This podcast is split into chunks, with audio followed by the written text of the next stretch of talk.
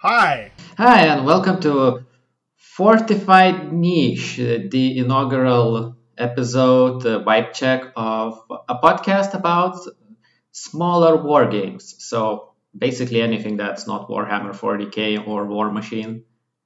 Uh, I am uh, internet forums poster, game reviewer, and Twitter nobody JC Dent. Uh, and I'm I'm Twitter superstar Casa. So my pronouns are he and him. Oh yeah, I'm awoke. Fuck you. yeah, yeah. I also have pronouns he, he him, and uh, yeah, we kind of got to vibing over uh, Goon discords, and we talked about a lot about smaller games. So one day I suggested we do a podcast because as a straight white male, it's somehow yeah. feels um, somehow God, like so it's like what? Yeah, there's nothing else to do with like I don't know straight male. Yeah, it's just just one of those things that's missing in my life. You know, having a podcast about something. And since this is, this is the nichest hobby that I have of all of my hobbies, this is where it naturally went. Makes a lot of So- sense to me. Yeah.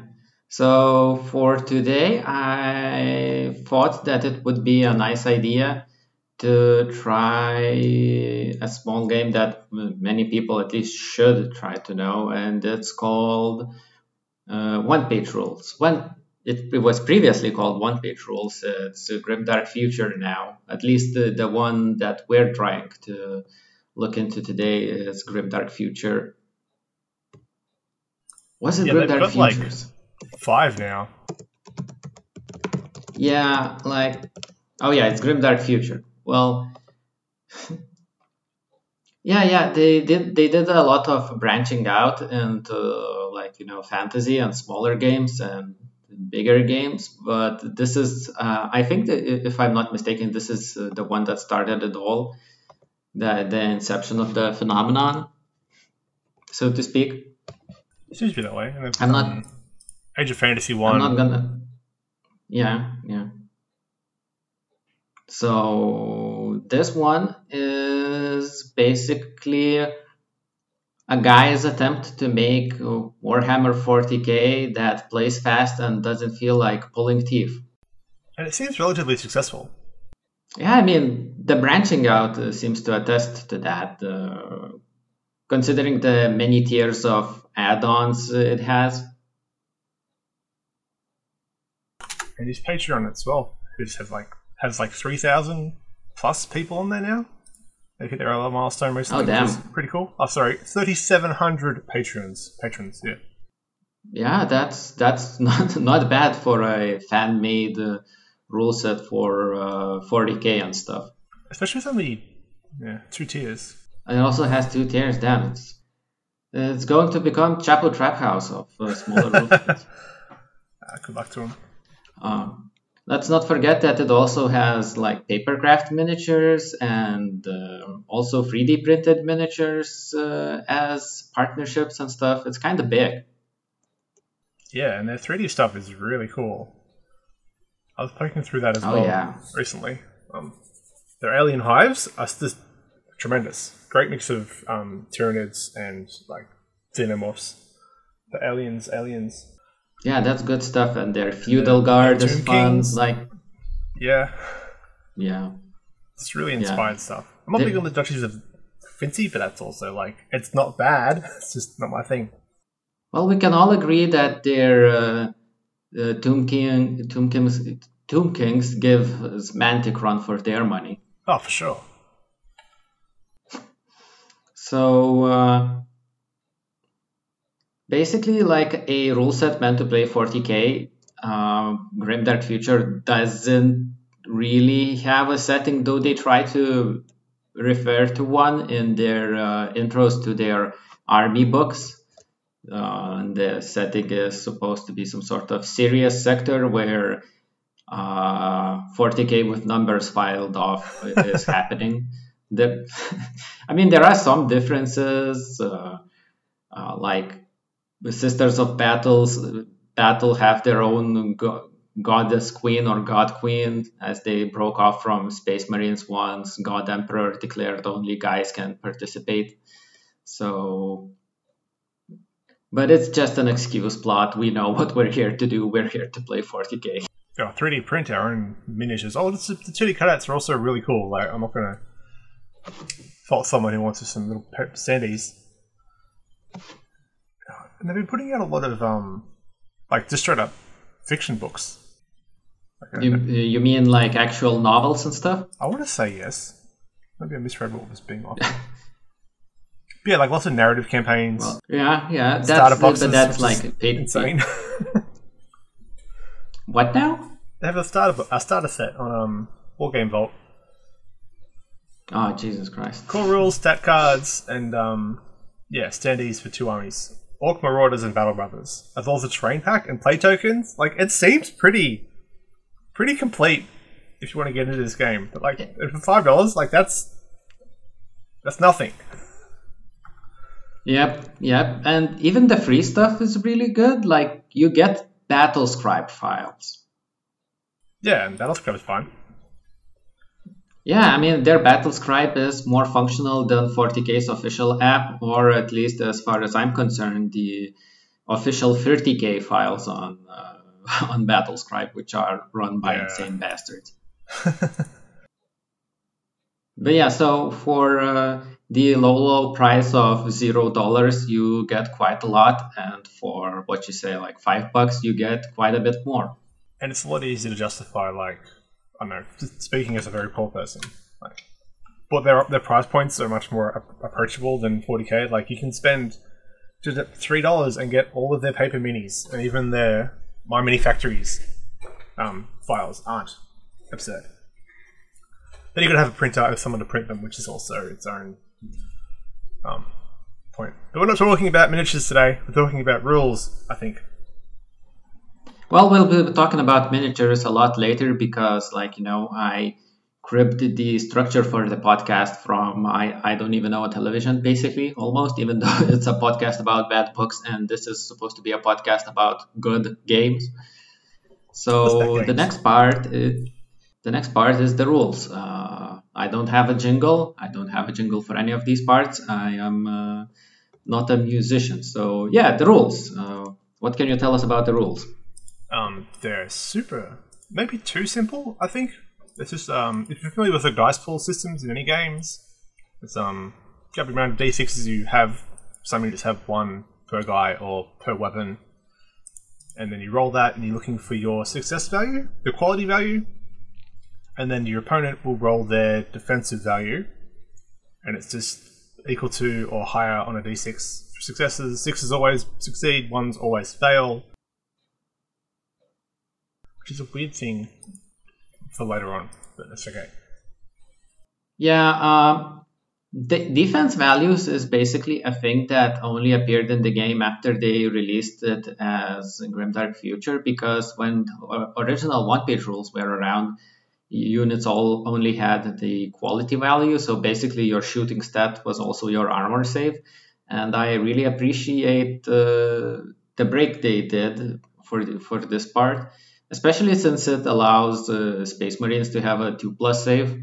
Yeah, because now they're all three plus two plus rather than just three plus three plus. Yeah, I, I, I don't even remember what what it was in the uh, original version. Though the curious thing is with how they're uh, very liberal about what gets made into an, an army. Their 3D model range for Feudal Guard, which they made in cooperation with Maker's Cult. So the Feudal Guard, when you look at the rules, it's basically kind of like the Human Defense Force, which is the Imperial Guard, but with carapace armor, which is uh, four plus safe. So they get so they shoot and hit and uh, fight people on a five plus, but they get better armor save than a regular guardsmen. Oh yeah, know, they get to buy the really fancy um, steel plates. Oh wow, yeah. Yep, yep. Um, yeah, and the army building is qu- quite easy in this game. You basically have a, uh, or is it a little bit early? Yeah, it's a bit early about army building to talk Oh, about army building. Uh, so the I will tell the uh, uh, Sorry. I'll tell the editor to cut this shit out, maybe. Uh, Some kick yeah, basic the- rules, right? Because we're just doing yeah, just, the, the, Just do it in order. yeah, the basic, the basic, not, even the base, the core rules, not even the basic rule book, which also exists as a thing. The core rules use somewhat closer to the original content of one page because, like, the rules to run the game are explained in a single page, and but there's also the second page that uh, uh, explains the thing that Warhammer no longer does, which is the universal special rules. Yeah, it's a weird thing to lose. I quite, I quite like the universal special rules because you could just, you would know them. Be like, oh, your guy also has that. Cool, my guy has that. I know Yeah. how it works. Rather than like, oh no, I've got this. What does that do? Yeah, I have I have set them up in Teleportarium. You have a pair from the warp. They do exactly the same thing, but they're called differently. Yeah, Yeah, like uh, that's one of those things that uh, 8th edition and now 9th edition did uh, did not go, did not do well. Aside that that and being too worthy with all these abilities, when they say if you use the teleportarium, say that your unit is set up in a teleportarium. A unit set up in a teleportarium can then do because there's like there's nothing else that interacts with say a unit set up in a teleportarium. There's no rule that says like a you select an enemy unit that's set up in teleportarium and stuff. yeah. Someone's getting paid by the word for that. Uh, somebody should pay for that. and they will. Yeah. So Yeah. even before like how before the game t- tells you how to play the game with like their quality tests and their modifiers, they bring up the worst rule, a rule that I hate, because it advocates all game design responsibility. And this is in tabletop games as well. It's the most important rule. You know, if the rules are unclear, just use common sense and personal preference. Quotation marks. Have fun. Like Yeah, yeah. Uh, I usually agree with you in that uh, because when when something like that crops up on the uh, on a finished product that you paid money for, and they say, "Well, if is unclear, do whatever," and I'm like, "Thanks, I paid money to you for this uh, possibility to do my own game design." Because like because like yeah, this is a, this is such a nonsense way to leave stuff unfinished. But I think it's somewhat justified in this game since like you know you have the conceit of one page and you also have the fun pricing of zero dollars that's that's fair. Um, it's just I feel it's weirder to see it in role playing in war games. You see it a lot more in role playing games with like as a rule zero, but also that also serves it more of like rather than working it out or rolling dice for it, it's the GM is always right, which is kind of what this feels like it's skewing towards. But yeah but the, the difference i guess with war games is that you don't have a gm you you have two people which are Hmm. interested in uh, i well you're always interested in winning i don't know if i have I, if i'll ever achieve that like you know level of sportsmanship where i'm just interested in the game so like both of you are somewhat invested in winning so adjudicating stuff to common sense and personal preference uh, becomes really hard no, totally. and you know com- common sense isn't common so Yeah, that's fair. To have- a, a fallback mechanism is important and useful to be like, well, the rule that this says this, so let's just go with what this rule says. Mm, mm. I mean, it could be better. It could be better phrased with roll a dice, but then again, roll a dice is basically the same, and you can. And if you're playing with a toxic person, they can like to try to be an asshole and uh, demand di- ro- rolling dice on di- on like ruling consistencies every time because he gets 50-50 chance of it going his way. Yeah, just don't play with that person. right? Yeah, yeah, Th- that that goes back to that. Maybe don't play with that person.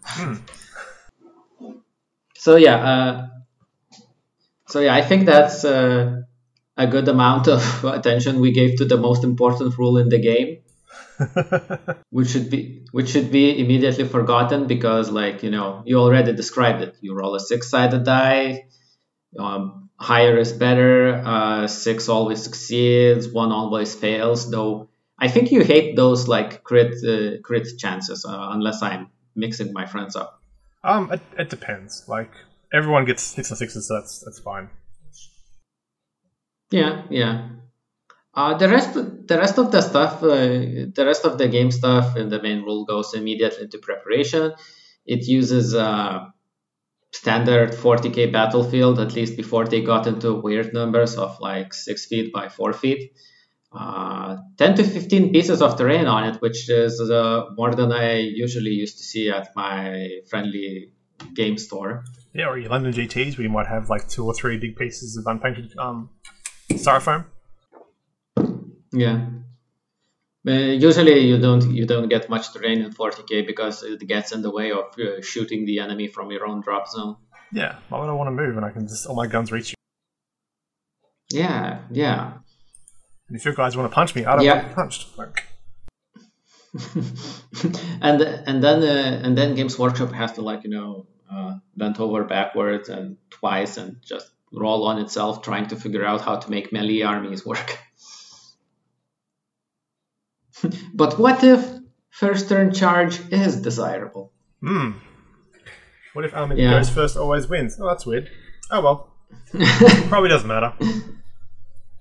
Eh, you know, it, it doesn't it doesn't mean that it's a bad game. It just means that you'll have uh, more of a challenge going second, and that's good, right?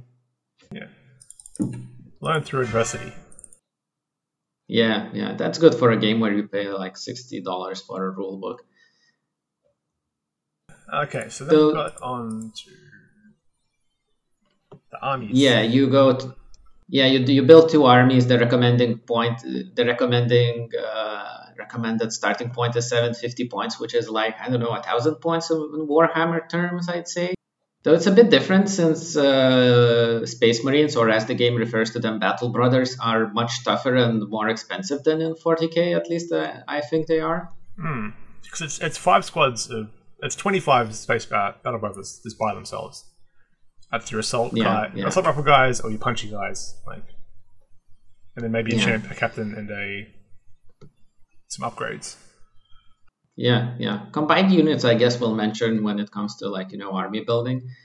Uh, the regular, the regular mission, the one that goes with the default rules, is just uh, placing markers and then holding the markers, and uh, the deployment is usual. Yeah, it's it's fine. It works. Uh, it's a lot better than yeah, having your default mission be just kill points. Yeah, like not mentioning any sort of like annihilation. Um, puts its leagues above most other war games I've seen. It's like, what's what do we do? Murder? That's boring. I mean, at this point, if at this point, it probably puts it ahead of Chain of Command because everybody says that the basic, uh, the basic uh, starting combat scenario of Chain of Command is terrible, and I don't remember at this point if it's just murder guys. oh yeah, it's like, yeah, there's no real objectives in Chain of Command. Um, from the first mission it offers you, it's just yeah, line up and walk forward. Yeah, just sh- shoot it out, and this that's the that's the worst scenario. So yeah, this this uh, this actually shows some thought built into the game. And deployment is just a roll off, take pick pick opposite edges, alternate placing units, which is you know it's fine, it works. It's not it doesn't have the recon phase, which we both know and love from Chain of Command, but it's fine. It's also alternating individual units rather than like I put down my whole army, you put down your whole army. I put down my half, you put down Yeah, the whole yeah. thing. Yeah, which is much more interesting because like, oh, you put your, your snipers over there. I'm gonna put my anti-sniper guys opposite. And you get Yeah. to deal with that. A- And uh, since we already mentioned, uh, uh, you know, alternating activations, that's how you play the game. It's alternating activations all the way down. Yeah, I'm much more used to seeing that in uh, skirmish-sized games like your Malifaux, your Batman. Um, just Yep. units op- uh, alternating. I don't see much in large games, except unless you roll really bad in Chain of Command, like tremendously awful. Yeah. Uh, but yeah, I mean, I, I, I liked it. I I actually played. Uh, uh, I actually played uh, this when it was just uh, one-page rules. I did it for I, I think strategygamer.com. I played it against myself. Ayo.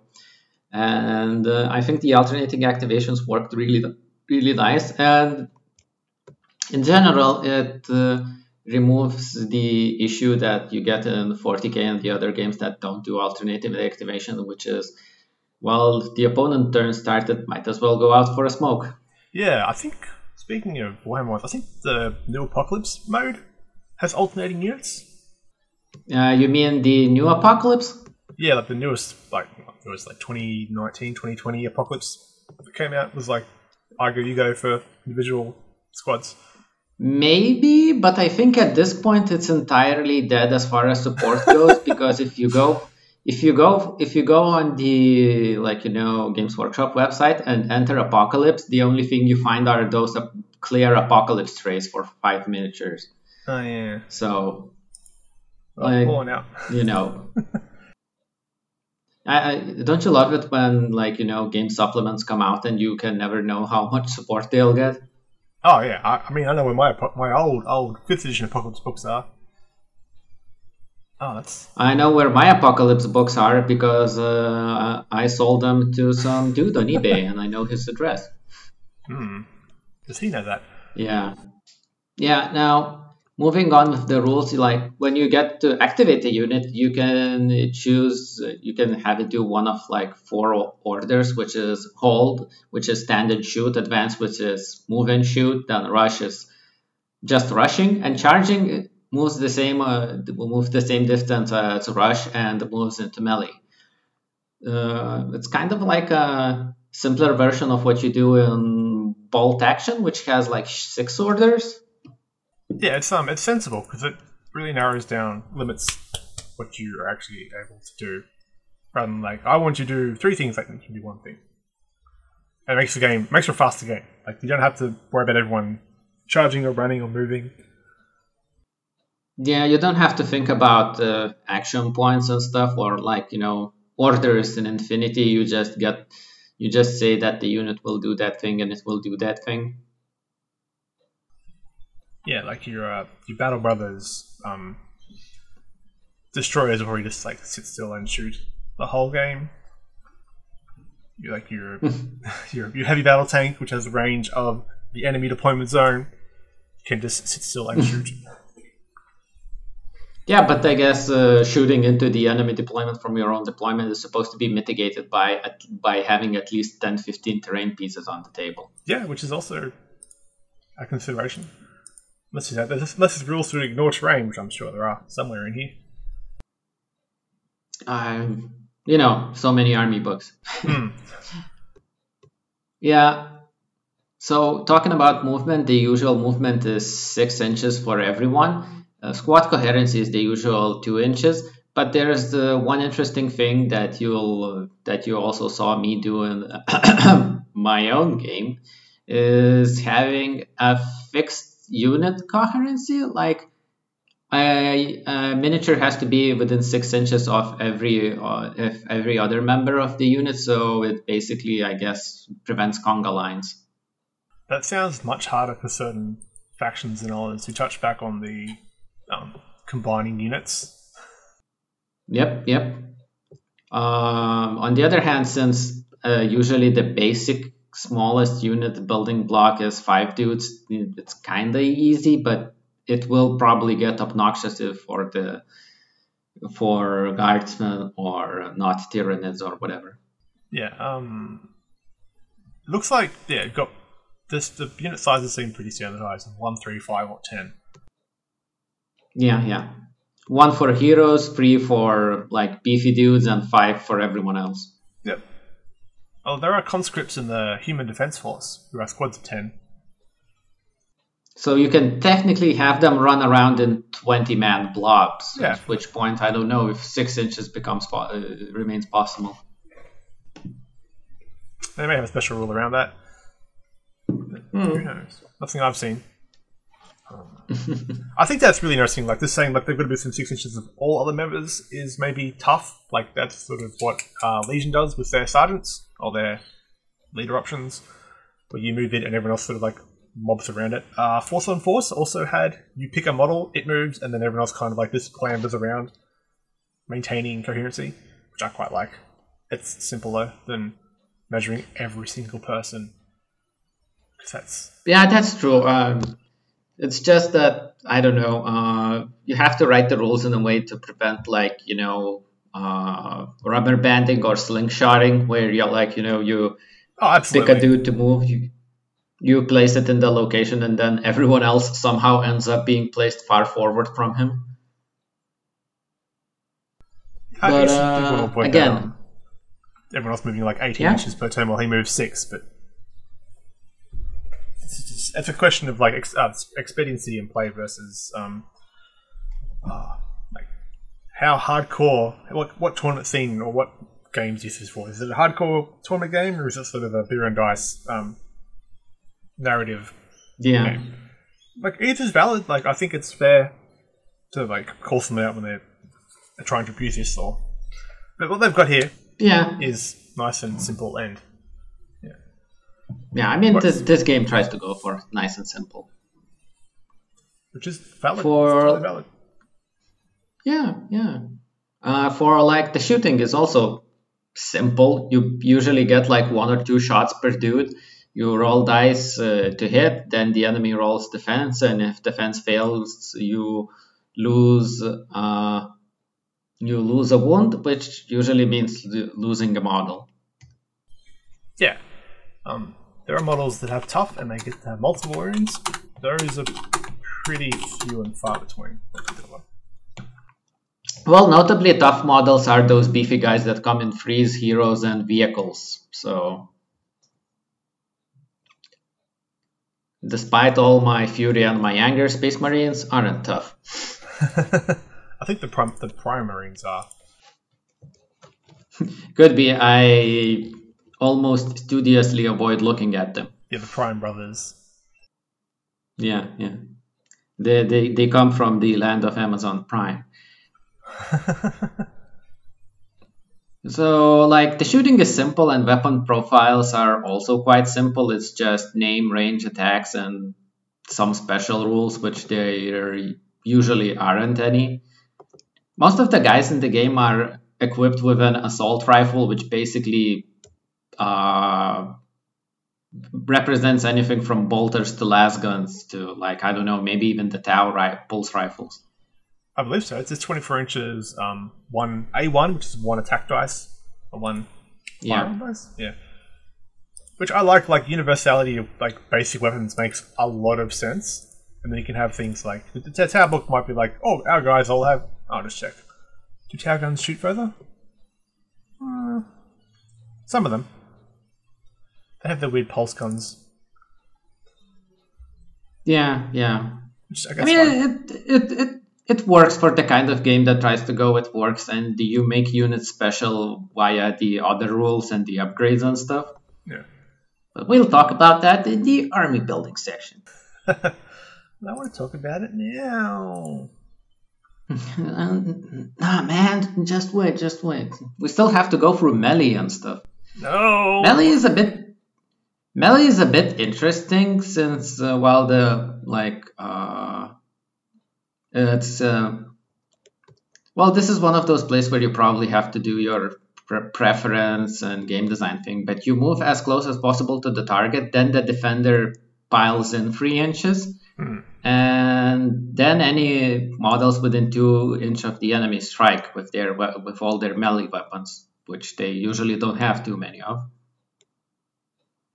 and the interesting thing I saw yesterday is that the defending unit may choose to strike back, which comes into play if I guess if you expect to be charged later in the game, because after you strike once in combat, any other time you need to fight, you only hit on sixes.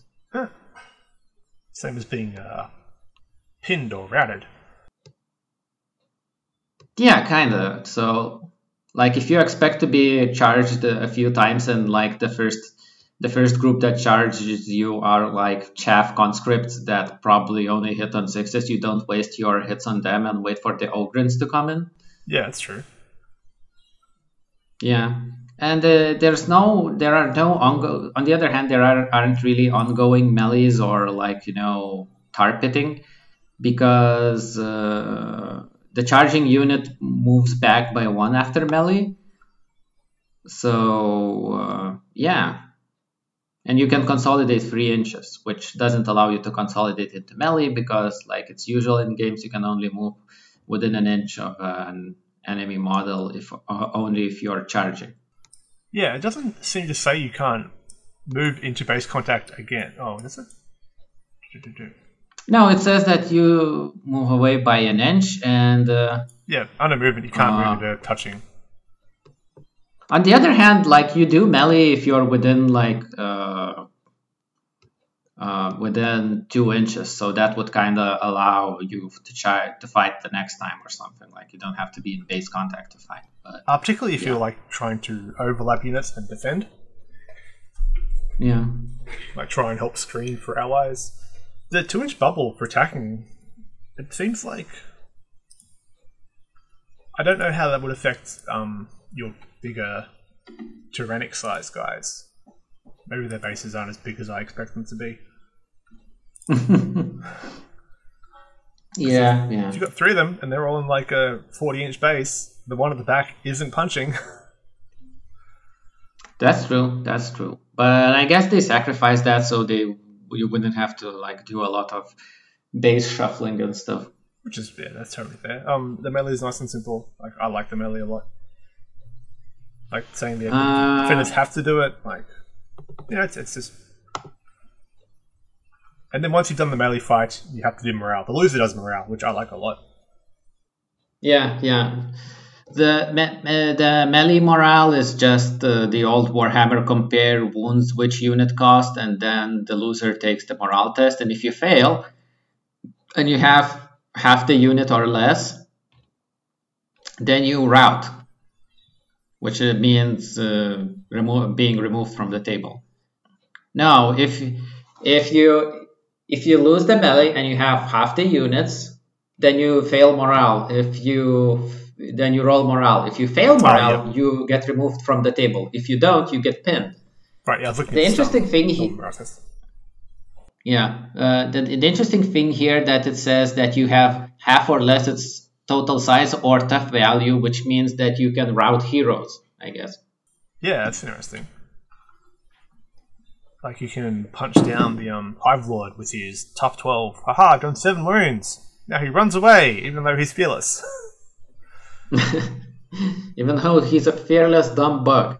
yeah. Well, I don't know. Maybe he has special rules for not running away, uh, or doing better on morale tests. Won't we look silly if that's the Though, case? yeah. Though the usual morale test is just, uh, though the more often you probably take morale test for shooting, which is just if you lose half your total size, which I guess counts for from the starting number of the units, you take a morale test, and if you fail, you get pinned. And uh, pinned means that you can't act on your turn. You hit on six in melee and automatically fail morale tests. So that's if you get shot again or swamped in melee. Uh, I mean, I like that the uh, morale test exists in the game. It's better than what 8th and 9th edition did with sympathy deaths. But uh, I'm not a fan of games where which require you to kill enemy dudes to force a morale test or pinning, you know? Yeah, that comes back to like the objective isn't violence, but violence is the only way to achieve the objectives. You can't like overwhelm them or scare them off. Or... Yeah. Yeah. I mean, uh, it is like better what you, than you have in 40k. So how does Ninth Edition do it? I don't remember everything about Knights because there's a lot. There's a lot of 40k editions, and they're all they're all kind of the same. Actually, uh, 9th edition still has sympathy deaths. Oh yeah, when you lose the test, and then um, your friends will go like, "Oh no, I'm going to die as well." Yeah, yeah, yeah. Like uh, a guy from a unit goes like, "Nah, I'm out. That guy died. I'm I'm going with him." That's fair.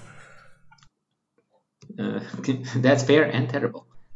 now, uh, once you go, once you get past through the like you know regular melee shooting and stuff, you get into terrain rules, which is basically sort of Warhammerish, uh, except cover. I don't know how what cover does now, but in this game you get minus one to shooting an enemy in cover, and uh, to be in cover you have to have most models in or behind cover.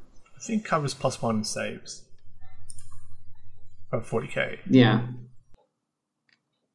Well, cover used to be a, an addition, an additional kind of save back in the bad days of seven edition, but I don't know how it is now.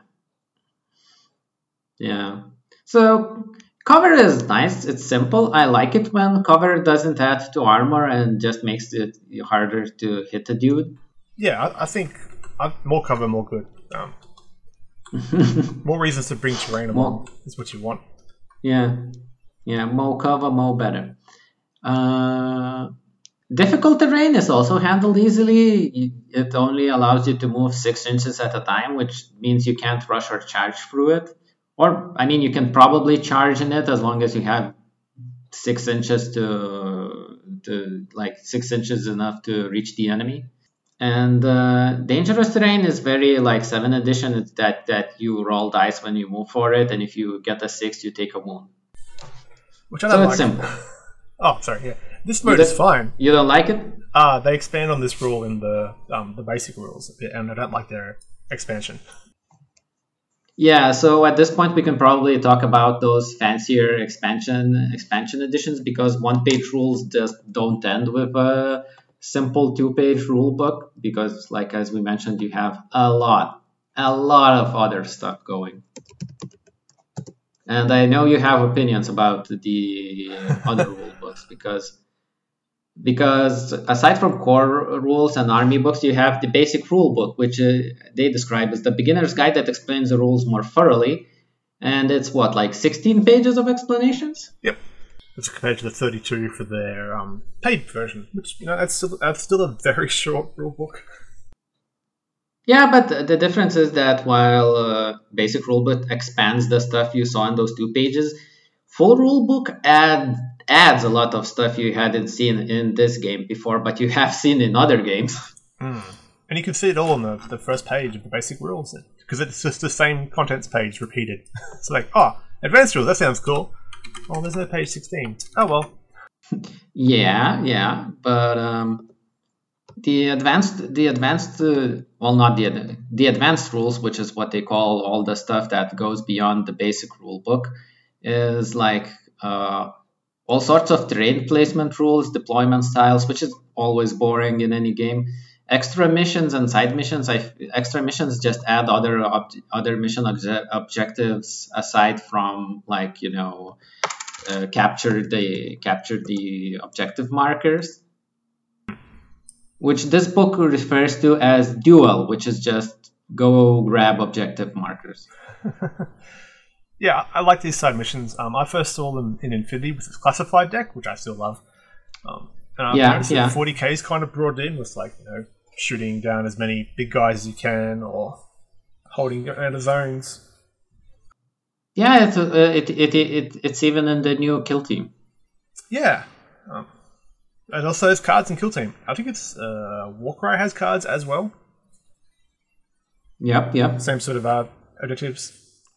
Oh, I, I love the card-based mission building in Warcry. I wish more GW games would do it because it's so much more interesting. Yeah, yeah. I mean, if we're going on an aside, it's probably good when Games Workshop incorporates uh, rules they trialed in the smaller games into the bigger ones. Got to learn somewhere. Instead of integrating the rules from bigger games into smaller ones, like it happened with 8th edition Kill Team, which was terrible. Yeah. I was so happy when they announced that they ditched all the mechanics in the uh, Kill Team 2e to make something entirely bespoke, and they made something more more Warcry than tabletop, just cut it down. It was smart. Got that that Yeah, wasn't a good yeah. idea. Apart from their weird bespoke measurement things, but that's just, you know, they sell plastic. We're going to make plastic things to sell you. Yeah, yeah. We could probably we could probably make a just a separate podcast discussing how terrible those shape measurements are. Why is why is three sided object one inch? Why is the circle not one inch? Oh my god! Okay, if this uh, if this podcast takes off and we get a Patreon, this is going to be our first Patreon exclusive episode. It's so dumb. Kill team shapes. Why? Okay, so back onto advanced rules. So they they add a lot of stuff like extra actions, which uh, which adds on to the four base actions you can do in the game, which has you hide better, fight better. Uh, you know, gives you more versatility and options, though. Which is yeah, sure. This, these are advanced rules. These expand the game. These are all optional too. Yeah, yeah. All, all of this is optional. So so you can play with some of the also, which is great. They also do stuff like solid buildings, random events, battlefield conditions, which most games forget. I know that in Infinity you used to basically never do battlefield conditions like zero G or uh, saturation. Oh yeah, I love the one with like where you make a good armor save, you get to roll and make another armor save because that's what you get, buddy. You're on 18, do it again. um. And then the game goes even bigger with total conversions, which add fog of war, which, despite what it sounds like, is uh, basically randomly determining which units you can activate during a game. Though usually each total conversion hides a few variants under it. So this is where you can fight brutal damage, which includes stuff like basically every weapon having gets hot, uh, doing the necromunda, missing the enemy and hitting your friends, stuff like that. Uh, I mean, you roll to roll. I hate rolling to roll. oh, you, I know. You shot your I friends. Know. Now roll again. Like, no. Look, the alternative to the alternative to rolling to roll is mortal wounds, and I will never say that mortal wounds are a good thing ever. Hmm. I think mortal wounds is so, yeah. right? Like, but yeah. Yeah, mortal wounds exist like crits and under the brutal damage rules, but you have to confirm them, I guess. Yeah, which is more, which is more fun. Yeah, I got um the old uh, damage to your guns and stuff like they used to do in 40k before everything had wounds and then would just at certain breakpoints they would get worse. I don't know if I like that better than yeah. like ah I've destroyed a turret. Like oh, okay. yeah, yeah. Yeah, my limit rust. The, yeah, brutal. Uh, yeah, brutal brutal damage has the like you know vehicle and monster damage charge, which is something that Games Workshop never understood. That like you know having a uh, uh, Carnifex that can take any sort of damage and just keep on trucking versus uh, tanks that can explode from a luck, uh, lucky Melta strike. The, like that, this isn't great. that those two, two things uh, work on separate rules. Uh, and I'm usually, you know, I'm usually a fan of uh, vehicles having their own bespoke damage damage tables. I know you are not, so like you know, I, I, like it when it's good. Optional. I like good things. Yeah, like, I'm not a monster. uh, yeah, the, yes, vehicle, uh, the, the, monster vehicle damage table is interesting because it's 2d6 plus uh, wounds, and then you compare it to the chart. On 10 to 12, you know, so if you do one wound, you got a good chance of immobilizing it. I say good chance, it's like 30% chance to immobilize it, and 3 to 9 to cleanse it. So you want to hurt a big critter a lot to do anything. Yeah, you notably you can't really kill them unless you do four or more wounds of damage because uh, uh, insta kill is a 16 plus result and on, uh, on the and you usually roll 2d 2d6 plus x. So you need to do at least four points of damage to have a chance of ex- exploding something. And the effects being cumulative also has the exciting ability of your carnifexes can't hit at a certain point. Like 2d6 plus 1 is a it's like a three percent chance that this your Carnifex is now minus one every time it takes a wound. Now I'm doing the only thing that matters in this life, which is checking whether whether Space Marines can one shot a Carnifex. And yes, Battle Brothers can be upgraded with uh, the heavy weapons they get are yeah. So to get a, a 16 okay. plus on 2d6, you need at least to do four wounds or something, and looking at like our big hive tyrant friendo, mm-hmm. who is toughness uh, 12, defense 2 plus. So you've got to get through his 2 plus save somehow, which is probably your AP multiplicative weapons. Because all, all guns have AP, like AP 2, 3, 1, which is a flat negative to the defensive yeah. roll. So 2 plus becomes 3 plus, 4 plus, 5 plus. So you can't you, you can't really kill a tank or a carnifex with a single uh, missile launcher frag round because it's only deadly free. But you can definitely kill stuff dead with uh, the, either the regular Melta or the heavy Melta. Curiously enough, you can't kill a, you can't instagib a full uh, a full healthy tank with the laser cannon, which is deadly free, which only does free damage. but if you can hit it more than once. Yeah. Well, t- seeing how Space Marines are uh, quality free defense too, you probably have a good chance of hitting it more than once. Yeah, laser cannons A2. AP4? Well, that's, that's not fun. So two attacks hitting on threes, defended by on two, three, four, sixes? I'm bad at math. Well, well, laser cannon and laser cannons, fusion rifles, and other non-40k weapons named so uh, named very much non-copyrightably only have attack one, so you know it's not like you can spam that stuff. Okay, which is good. Like um, that's really exciting to see that you have to make choices in the game before the combat starts. You're like, am I going to bring all the guns and just murder things, murder an individual, or am I going to have to like fight 400 people? But this is also like, are you just bringing this list to a tournament and bring it to first your friend who only has guard? Uh, I think the I think that, uh, unless I misread the rules, they also have this one thing in this game where you called reinforcement rules, where you have a stable roster that takes up 75% of your like total army points. And then you can bring free lists free variations free lists for the remaining 25% of the points. So like you know if you go into the game and you see that the enemy brought nothing but infantry you can probably bring your reinforcement group that has the uh, anti-infantry weapons and stuff yeah, to bolster your combined arms main force. That's cool I think that's cool, and it's better than whatever nonsense summoning and reinforcement rules were in eight or nine edition. so yeah, going into so yeah, if you if so yeah, you probably uh, the humble listener can get the idea that by going deeper into the rules and deeper into the one-page offerings, you can make this game well not everything you well not anything you want it to be, but you, it can it can really get deep yeah, there's a lot of dials you can twist to make it into more of the game that you want, as opposed to the GW game, which is like this is what it is, and you don't get to make this better. You can't really alter like 40k into being more competitive.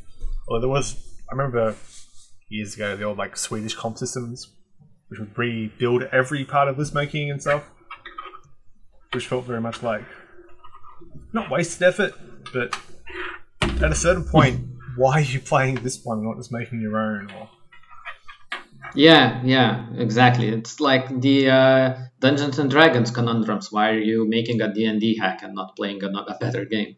Yeah.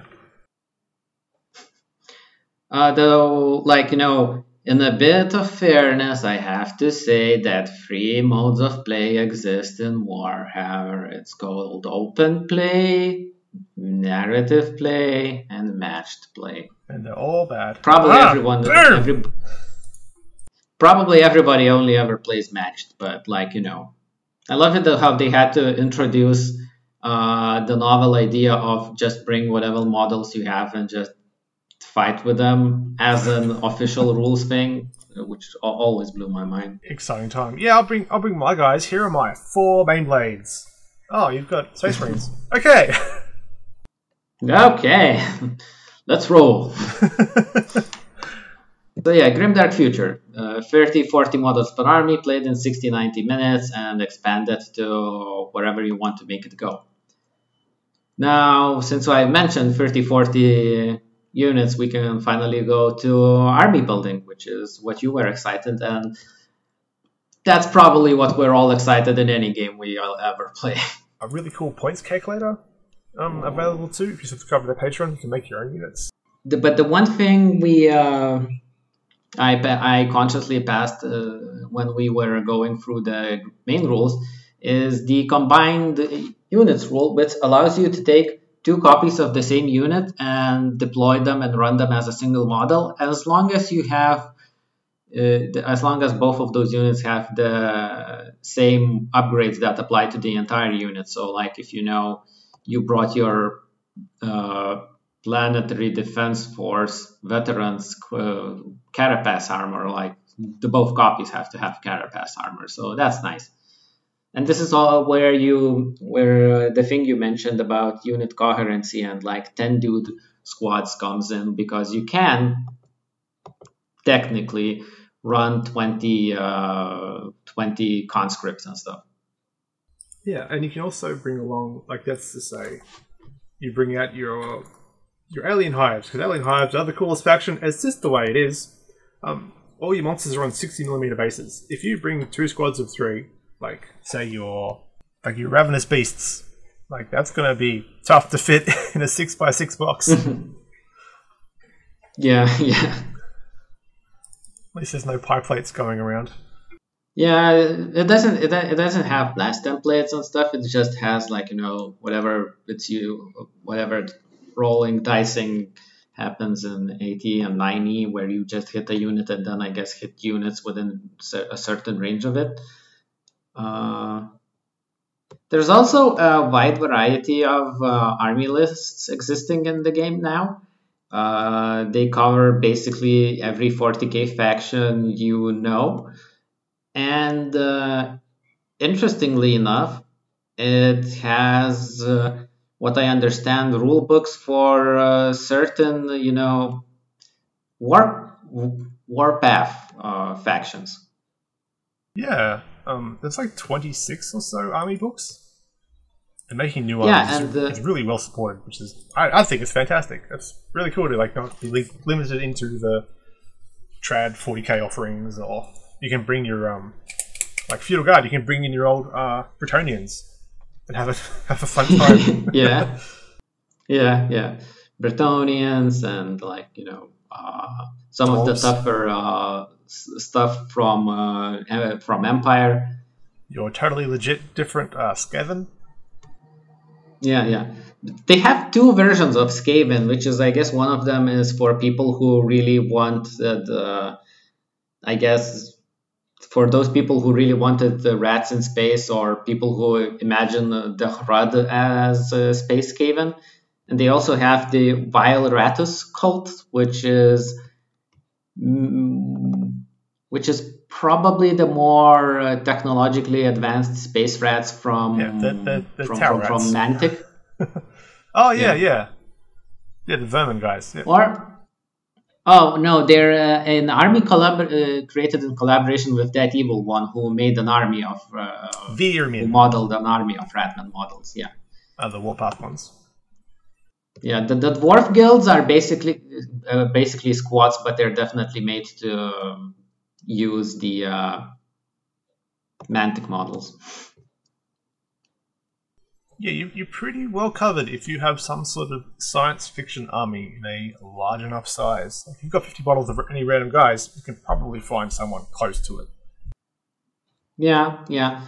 My only concern is with these these, these many army like you know books. It should be it could it could and should be harder to balance them and I don't know if it's like you know just anecdotal stuff, but I played uh, a I played Guardsmen against uh, Rebel Guerrillas against my friend once, and I got entirely wiped because I uh, if if he didn't cheat in army building, Rebel Guerrillas get some really nice upgrades on the units that just allow them to rip rip through everything. Like you know, so we had a basic basically a similar amount of uh, similar amount of guardsman type units. Only he had much better guns.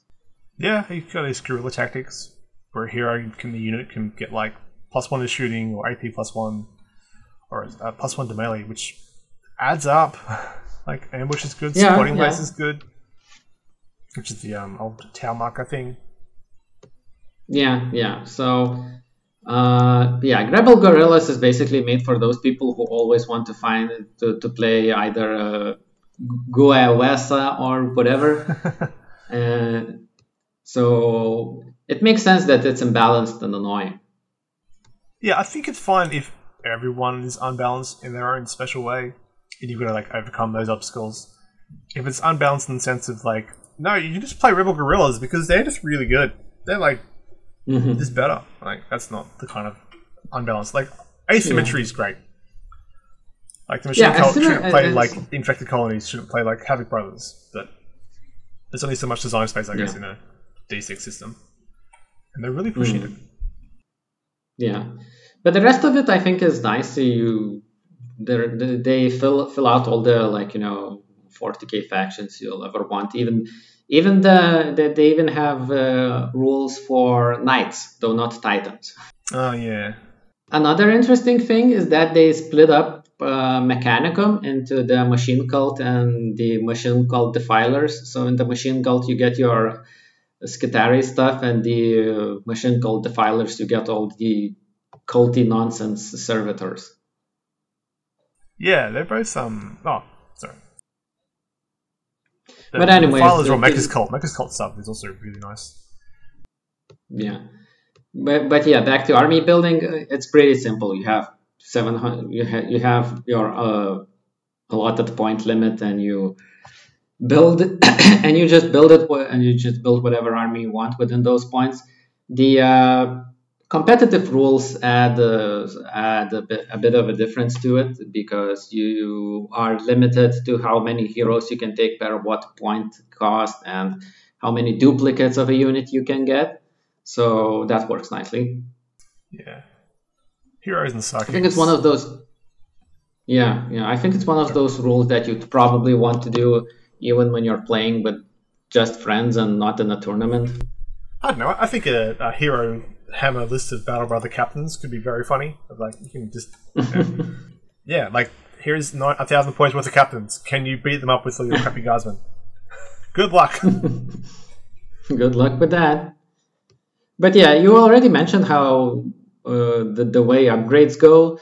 Uh, usually, when you look at the army list in the game, which we can't display since we're an audio podcast, you have an army, you have a unit entry which says the name, how many miniatures are per unit, quality, defense, uh, equipment, which is guns, then special rules, and then upgrades. And upgrades bring you to a chart of upgrades. So, like, you know, uh, space uh, human defense force commander ha- chooses from the A list, and like an infantry squad, uh, you know, guardsman chooses from lists A, D, and F. So These are all um, army specific. I'm pretty sure. yeah, yeah, those uh, those uh, charts are extremely army specific. So, and some some some of them are usually limited, like for a single unit. Like Ogryns, they have their own chart to get to allow you to replicate all sorts of uh, like you know Games Workshop Ogryns. so that's nice. Yeah, I, I quite like their And- upgrade chart system. It's a bit squished in for an, um for the space they want to use, but it's also like the idea is the list fits on an A4 page, right? I understand the constraint they're working with, but I'd love a bit more like this space between the lines. Yeah. Uh, but in the end of the day, they managed to fit a full guardsman u- unit list that will allow you to recreate basically everything you wanted to two functional page, free if you count the cover and the background story. yeah, yeah, you can skip those, but like that's yeah, that's just so simple and just effective. I can't think of uh, many units you wouldn't be able to get a, a very close facsimile towards. Yeah, it's uh, it's generally a good thing and it's great. And if you take the uh, officially provided BattleScribe files, you don't even have to do it with pen and paper, which just saves time, nerves, and trees. Just waiting for the app, I guess. BattleScribe is free and uh, Yeah, So this is one other area where uh, one-page rules, I mean Grimdark Futures, I mean whatever, stands head and shoulder above uh, Games Workshop, which did not manage to release a working rules app in the year of our Lord 2020. Yeah, that's almost embarrassing. It is embarrassing, especially considering how many games have their rules entirely free and their army builders entirely cool, like you know Infinity. Yeah, Infinity's like amazing with their um army army builder support. Support for like giving you a list of like here is my invisible guys as well, so you know that I'm not cheating. So blank bit of paper. Yeah. Yeah, you can deal with that. Yeah, yeah. I mean, even the army bu- army builder, uh, even the Infinity Army builder has like button to like you know show your sanitized army list where you don't betray any information to the enemy that he shouldn't know. Uh, it's absolutely great, and A BattleScribe document is also good for like you know a simple rule set that has like nearly 4,000 patrons. I think it's good. I think it's great. Hmm. I haven't used it since the battle And like, days. Sorry. huh? I haven't used BattleScribe since the battle days, so maybe my memories are um, poisoned by having to just really make that, really try to make that work. Well, uh, well, you know, this is a uh, light and life or whatever, like you know, English second language uh, rule system. So BattleScribe using it on battles, uh, building stuff on BattleScribe is fairly easy. Uh, especially when my most of my BattleScribe use came from trying to build 30k lists, which are so badly managed they would crash my phone. Oh, that's exciting. Yeah, yeah. So, like, you know, uh, one page rules. Good army building uh, could maybe use some guardrails sometimes, uh, but other than that, you can definitely build an army list of your liking if you want. If you want to, if you want to fill uh, so those starting recommended 750 points with just conscripts, which will give you 100 uh, trash infantry, you're uh, free to do that. If you wanted, if you want to go for something smoother and cooler, you can build uh, yourself a cool, smaller guardsman guardsman uh, group, which at 750 points usually allows you to take one light vehicle and uh, basically a platoon of dudes. Yeah, there's not much support for the old uh, Chimera spam in the Human Defense Forces, with the light APC costing 200 points, Yep. especially when a squad costs 45? Oh, sorry. 55 points for a squad, that's that's a bit much. Yeah, so it's definitely meant for a lower number play than regular 40k. And don't forget that's 55 points for like five guardsmen. So if you want like you know a full uh, full infantry squad, you're paying 110 before upgrades. And uh, and while you know unit champions like you know sergeants and stuff don't exist in the game, one of the assault uh, one of the upgrade options is usually giving one dude in the squad sergeant upgrade. Yeah. Uh, you can Oh, always just and, throw in a uh, hero. Yeah. Uh, and the, the game usually accounts for your desires to throw in a hero because like Chimera's carrying capacity is 11. So you can put a uh, combined squad of infantry, 10 dudes, and then uh, a commander or an executioner or a drill sergeant to allow them to run around the, the uh, table. Oh, it's um, army building itself just seems great. Like just being able to just see it all at once is also really. There's not much. There's no page flipping in this, which is great. You can tell what all your special rules are at all times because there are you know there's like yeah. a half dozen of them. Yeah, yeah, yeah. For the regular USRs, you just open the uh, the second page of the rule book, and for the army special rules, you have them listed just below the uh, usually main list because the army lists are usually broken down where one page lists infantry and the second lists tanks. So like if you want to like you know build your guardsman force, all the special rules are laid out just below the list, so you immediately know what the executioner does or what a field radio does. Hmm. It's great. It's good. It's good rules writing. It's good formatting. It's good practice all around. I love it. Yeah, I'd love to give it a go someday, but all my 40k stuff is in boxes that I don't want to open up unless I'm selling it. So there's also a playground. playground. Yeah, yeah. Uh, Oh yeah. so moving from army building, excuses to buy miniatures. Well, this game is an excuse to buy 40k miniatures through and through. Well, not even that. I think it's an excuse to buy any of your cool favorite sci-fi guys. Like um, Mantic, as mentioned, have a lot of really cool looking, in my opinion, um, not human guards. Like uh, their Veer-myn are really cool. Um, almost all their Warpath armies have a certain degree of like I'd, I'd put it. Uh, their plague guys are dope. They're um nameless and neat. Their play guys have their own army list in this. Yeah. You don't have to like try and convert up a bunch of um poxwalkers. Yeah, yeah. Uh, there's also you also get to buy like you know other even smaller games like Maelstrom's Edge and stuff. Yeah, um, there's You're probably never gonna play Maelstrom's Edge in your like you know your lifetime, but with this you can totally do it.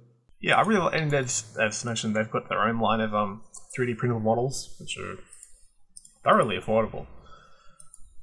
Yeah, 3D printable models and standees. Yeah, and the standees are fine. Like, nothing wrong with playing some cardboard every now and again. Yeah, yeah. Their army bundles on MyMiniFactory probably need to be updated at some point. Like their alien hives. Oh yeah, they just make them. But the Battle Brothers are just like a squad of twelve guys. yeah, but, but yeah, as far as excuses to buy miniatures, this is great. Just uh, and if you if you pitch into the Patreon, you can get like you know the advanced rules, and the advanced rules even have, uh, I mean, total conversions, even have suggestions how to play it in six millimeter or fifteen millimeter and stuff. So how to play it multi-based. Uh, it's hey, it can be your girlfriend if you want it to be. they have um an AI system as well. AI system, campaign rules, the whole shebang. And this is us talking only about the main, like, you know, the main 40k rules. And, and they also have Age of Fantasy rules, which cover both Warhammer Fantasy and the, and the Age of Sigmar, as far as I understand. There are firefight rules, which is like individual units, so your kill teams and your uh, uh, I forgot games. what the Yeah, yeah AOS kill teams. So, so yeah, like this is great if you want to if you want to like basically save money on rules and focus only on buying miniatures, then you won't even have to buy that many miniatures and it's it's it's amazing. It's uh, I don't know if I could go as far as to say that this is the future of uh, gaming, but it should it would be really be nice if it was. I think this kind of design has a lot of um. There's a lot that GW could learn from this in its simplicity Yeah. and its um universality. They kind of maybe aren't as interested as they potentially should be, but they're a billion dollar yeah. company and I'm unemployed, so what do I know? so yeah, as, as we established that we can uh, that this is basically everything you want out of an excuse to buy miniatures. We could do the compliment sandwich, which is I guess uh, could be us saying uh, in alternating activations one thing we like about the game, one thing we don't like about the game, and one thing we like about the game. I guess. Sure. So why don't you start with one thing you really like about the game? Um, I love that they've, for the most part, eliminated rolling to roll. Like you don't roll to hit and re-roll, and roll to wound and re-roll, and roll to save and re-roll, and roll to special save and re-roll. Like there's not ten operations to see if you hurt a person, and that's fantastic. It's just I roll the dice. Oh shit! I roll it again. All right, now you deal with that. Which makes it so much faster. Yeah, uh, for my part, I'm going to say that I love the split into quality uh, and defense that happened between the games, and that it really helps you capture a lot of uh, a lot of character of the army before you get to the like you know uh, special rules and equipment. And usually, like equipment isn't that uh, isn't uh, that much different from unit to unit, but it really helps. It's it it really puts in a lot of flavor in a small package. So now tell me something you don't like about the Grimdark Future. So this is maybe a weird complaint I haven't thought through, but as I was reading through the rules, um, there is dangerous terrain, which we basically covered, where you move through it and you take a wound on a roll of a one. Um, that's per, Yeah. per model walking through. If you're tough, you roll a number of dice equal to your tough value, and take a wound for every one. That's so you walk. So the, the card effects walk through. Ow, that hurt. How did I hurt myself? I'll do that again. Ow, that hurt, and it just dies. You got to your cool critter to death because it charged through the wrong thing. Well, I'm going to say that this is probably meant to be like you know a Carnifex breaking its leg and then breaking its neck, I guess, and uh, you're highly unlikely to like you know uh, lose your uh, what's let, us look. Leman Russ is tough 12 so if you're if you're rolling like 12 uh, ones then you're just cardinally unlucky and yeah. you'll get domed by a meteorite once you step outside. But uh, I, I understand what you mean. But it's also unlikely like for the big guys to do it but you're a captain. Rolling three ones isn't like impossible. Yeah yeah because like yeah like the uh, guardsman captain is tough three so yeah rolling three ones can happen. And considering how many crits and stuff i rolled during my yesterday's uh, trial of kill team 2 my uh, tabletop simulator i can definitely see your commander just stepping in a puddle and drowning. I mean it's basically the thought was i'm going to move my squad of you know trash and sit in the minefield. And if you want to charge them, you can come in and eat free death before I before we fight back. Like, yeah. I'm going to lose some guys doing it, but you're going to lose a lot more trying to move them. That's also that's also really thematic and really cool. And I'm not like it doesn't break the game. It's just like oh, that's that's really rough. Mm. Um. So for my thing about the, the what I don't like uh, about it is that I don't know. Maybe it would probably be that there are really that many armies in it because it's uh, like Games Workshop can't balance its own armies. It has too many on the plate, and I don't know how well this game can do it. And it also brings up like a personal distaste of mine from the days when I was at least somewhat involved in what was previously Heralds of Ruin Kill Team, and how it ballooned into half-baked armies and even less baked units once uh, the main guy stepped away to give the control to fans. So yeah, I'm not a fan of like trying to cover all of the seats and then eventually spreading your attention so thin. It's even Duncan thinks you need three coats of that. Yeah, I think 27 factions is maybe 20 too many, but also the options yeah. are there, and it's it's cool they've provided them rather than it's actually probably more than 27 factions because you have uh, Battle Brother detachments and uh, Havoc Brother detachments, which is adds uh, special units to like you know Dark Angels or oh, Dark Angels. I'm just looking at their um just basic army. Yeah, they're just I looking just at those. Files, that's right? all I did. yeah, yeah, that's a lot of stuff.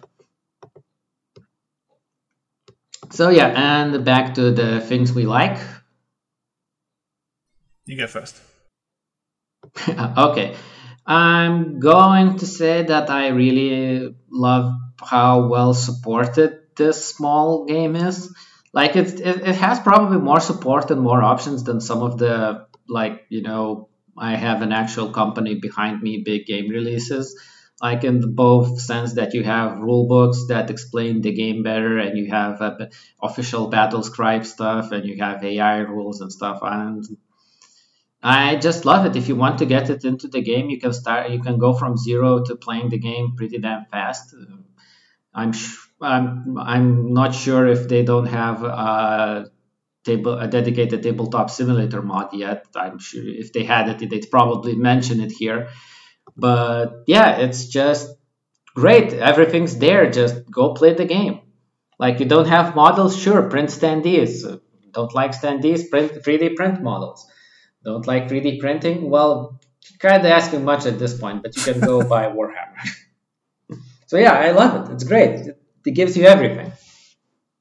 Yeah, um, honestly, the same thing. Um, that it seems so like like a collaboration of all these indie groups, like in a time when GW is really like stepping on the neck of um, uh, you know, for completely valid reasons. I think like protecting your IP is you know it's how they make their money but like the evil one and like some of the people working for one page rules have like avoided that or not avoided that. And being able to be like okay well we'll just go make stuff for the other guys who will like support us and help us out and make their stuff even cooler than it was. And it's already pretty cool so. Yeah yeah. Uh, it, this game has uh, a lot going for it. So for the penultimate section of the podcast uh, would you play Grimdark Future? Oh, I was just thinking that. I think I've got some mates who want to play some old second edition Warhammer, and I might be like, I'll play that with you if you give this a go. Uh, uh, I'll take it as a yes, and I'll also say that yes, I Yeah. would play. I would play Grimdark Future. I played it against myself. I played it against a friend, and I think this is a smashing game. It has the uh, unlike unlike the many smaller other games, it has the customization that really scratches your itch, um, like regular 40k. But it doesn't saddle it with terrible rules and like you know sacred cow game design and stuff. So yeah, this is a great game, and uh, I think it's good, and I love it. Yeah. You do way worse for five dollars. Yeah, you could do a lot worse with five dollars. Like you probably can't get anything for five dollars on Games Workshop. so yeah, uh, so we both like the game, and this is the time of to, for our outro, our conclusion to everything. And since we don't have many announcements or uh, any fan mail at this point, I can say that. Uh, I enjoyed the experience of Yeah. uh, talking about the game uh, live, and I hope we don't have terrible audio issues when it comes to editing, and then when we can do it again. well, where can people find you? Like, what else do you do when you're not doing podcasts and annoying people on Twitter? Ah, shit. Uh, well, annoying people on Twitter is my is my hobby and stuff, but uh, I have a blog. It's uh, called uh, Barrel Drill. It's just barreldrill.com, where I most of the time review games, but sometimes talk about miniatures. Uh, I'm generally a game reviewer, so I got, get published on Wargamer, Strategy Gamer, PC Invasion, sometimes even PCGamesN. So Ooh. and I also have my and I also sell and I also sell T-shirts on Redbubble. So if you want to find me, I'm probably over half the internet. it's like a.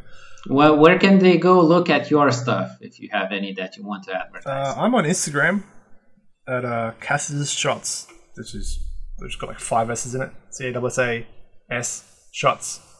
And then yeah, I do photography when I'm doing this. Most of my gaming stuff is just among friends and like critiquing things in private. Yeah. Up. Like, share, subscribe. You know, yeah, follow for follow. I don't know. ring whatever the equivalent to, of the bell is on this one. Hmm.